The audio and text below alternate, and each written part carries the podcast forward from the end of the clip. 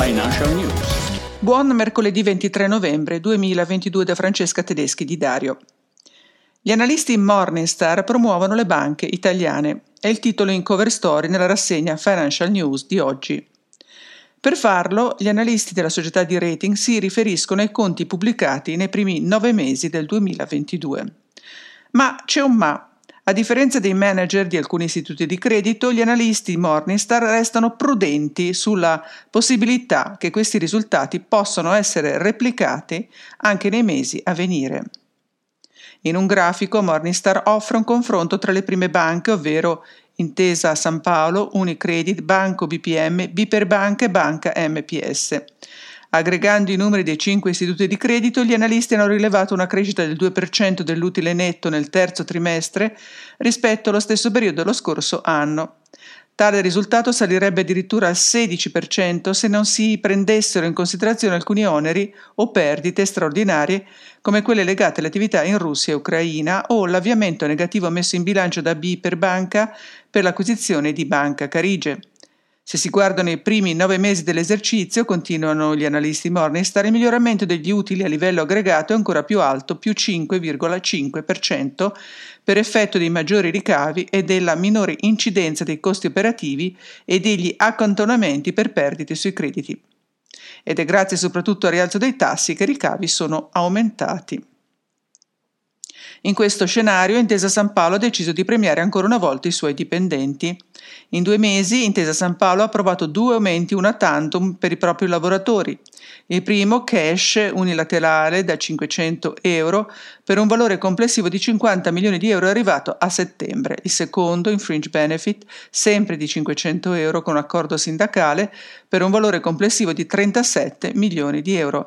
In totale, in due mesi, il gruppo guidato da Carlo Messina ha fatto arrivare ai propri lavoratori 87 milioni di aumento una tantum per dare un supporto concreto alle persone nell'affrontare il rialzo dei prezzi. Lo riportano da un comunicato lanciato ieri pomeriggio dalla banca a tutti i quotidiani.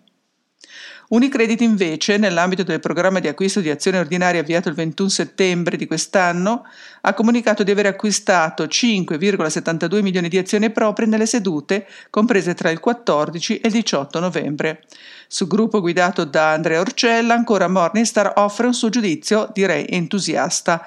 Neanche il tempo di archiviare un bilancio a nove mesi 2022 molto soddisfacente, con i crediti ha potuto festeggiare l'emissione con successo di un green bond a un miliardo di euro, con domanda totale per ben 2,6 miliardi di euro da parte di oltre 200 investitori istituzionali. I numeri molto positivi del collocamento dell'obbligazione rappresentano un segnale incoraggiante per la banca. Su Banca Monte dei Paschi di Siena si concentra l'attenzione di Milano Finanza, che scrive per MPS un periodo di forti e rapidi cambiamenti negli asset azionari. Dopo aver eh, spuntato nel capitale con il 6,8% nel giro di pochi giorni, il fondo americano Allspring Global Investment ha tolto il disturbo, portando la partecipazione allo 0,6%. Insomma, un mordi e fuggi è il commento dell'articolista.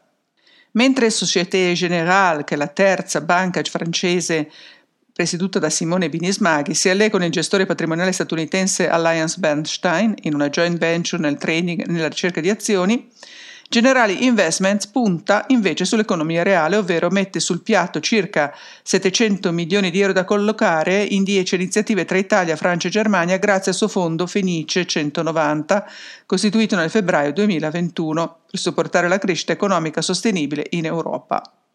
Le iniziative vengono selezionate e analizzate da un team di investimento dedicato.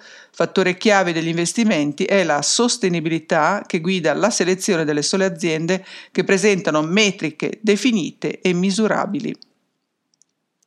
Investire in Twitter sembrerebbe invece non sia stata una buona idea per Unipol, ma il suo CEO Cimbri ammette che si tratta solo di una piccola operazione di investimento, un 1%, dalla quale ci aspettiamo un ritorno, magari emergeranno evoluzioni tecnologiche utili anche per noi, ha ammesso. Mentre in economia leggiamo sulla manovra del governo, fioccano i commenti. Abbiamo fatto due conti, il centro medio risparmia due soldi, scrive Claudio Paudici per Huffington Post, mentre Wolfgang Münchau per Corriere della Sera scrive di austerità, ma per ora a Londra. Sempre per lo stesso quotidiano milanese, Ferruccio De Bortoli scrive sul quoziente familiare e spiega perché se è basso rischia di non aiutare davvero le famiglie. Preferisce spostare l'attenzione sull'altro tema caldo in economia di oggi, Mario Platero per la Repubblica, criptovalute senza regole. Sulle cripto c'è un'ampia rassegna alla sezione tecnologia, ma abbiamo riportato anche un articolo del Sole 24 ore che evidenzia le ricadute sulle borse FTX contagia, tra virgolette, le criptoazioni di Wall Street, in cadute Coinbase, i tassi dei bond volano al 17,7%. Le borse europee intanto ieri hanno chiuso ai massimi di giornata, Milano era più 1% e in prima fila c'erano i titoli petroliferi. In un contesto di crisi, in ogni caso, non si rinuncia al regalo natalizio e secondo il Sole 24 Ore nel lungo weekend del Black Friday e Cyber Monday la spesa potrebbe raggiungere anche 2 miliardi con un più 8%. Ieri a dire la verità si scriveva il contrario, ma ne sapremo di più la prossima settimana. E dato che per acquistare spesso si fanno prestiti, questo è il momento delle offerte anche di questo prodotto. Prestiti, il confronto tra le diverse offerte, come scegliere quella migliore è il titolo di Corriere della Sera che ricorda che i tassi sono in crescita ma senza strappi. Cosa significa? Analizzando i migliori tag dei prestiti personali emerge che a ottobre è stata una sostanziale conferma del dato relativo al terzo trimestre a quota 5,89%, un dato che invece risulta in crescita rispetto al 5,50% del quarto trimestre 2021. Tutte le informazioni, attenzione, derivano da un broker che vende prestiti. Nella sezione internazionale si discute se il tasso di riferimento della BCE salirà di 75 punti base oppure di 50.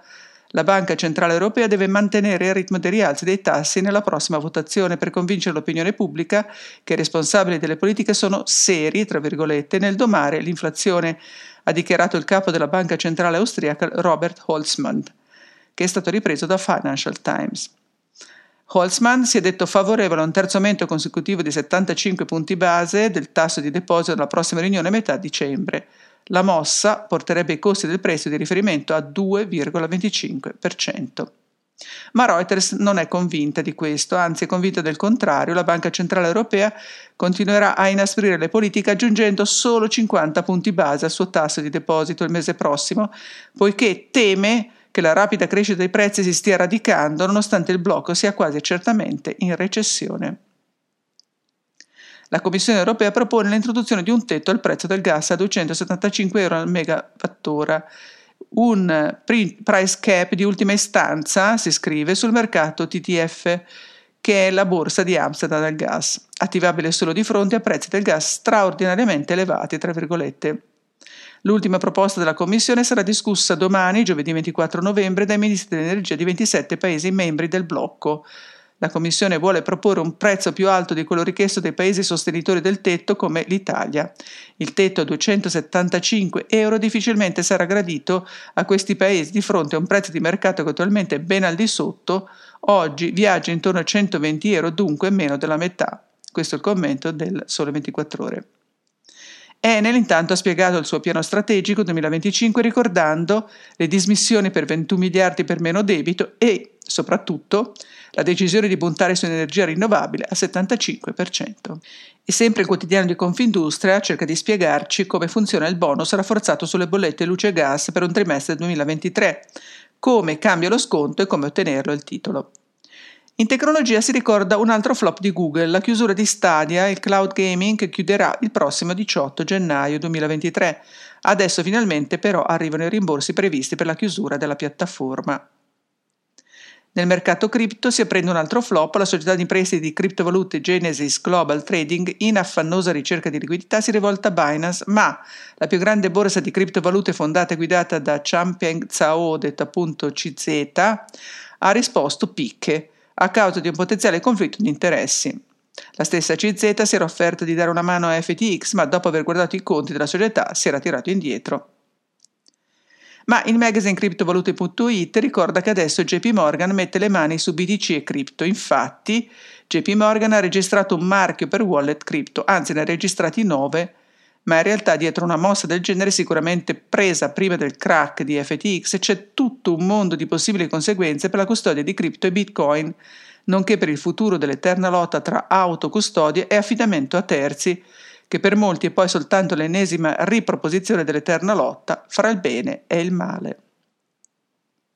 Nelle pagine del Sole 24 Ore leggiamo di un altro punto oscuro di questo mercato. Cripto non solo fallimenti, la battaglia del Bitcoin è sul consumo di energia. Emerge dalla crisi big tech e tecnologia la potenza di Apple che lancia, come riporta anche il Sole 24 Ore, la nuova generazione di Apple TV 4K, molto simile da fuori alla precedente, uscita soltanto un anno fa, anche se riduce le dimensioni del 20% ed è compatibile con HDR10 Plus. Non ha una ventola al suo interno, ha un telecomando che si ricarica su porta USB-C e soprattutto un processore A15 Bionic quello di iPhone 13, un pezzo di tecnologia ancora oggi tra i più potenti sul mercato, che solleva qualche interrogativo sul perché l'azienda guidata da Tim Cook abbia deciso di accelerare così sulla potenza di calcolo e sulla capacità grafica. Costa anche un po' meno del precedente. Che si tratti di un consiglio per il Black Friday?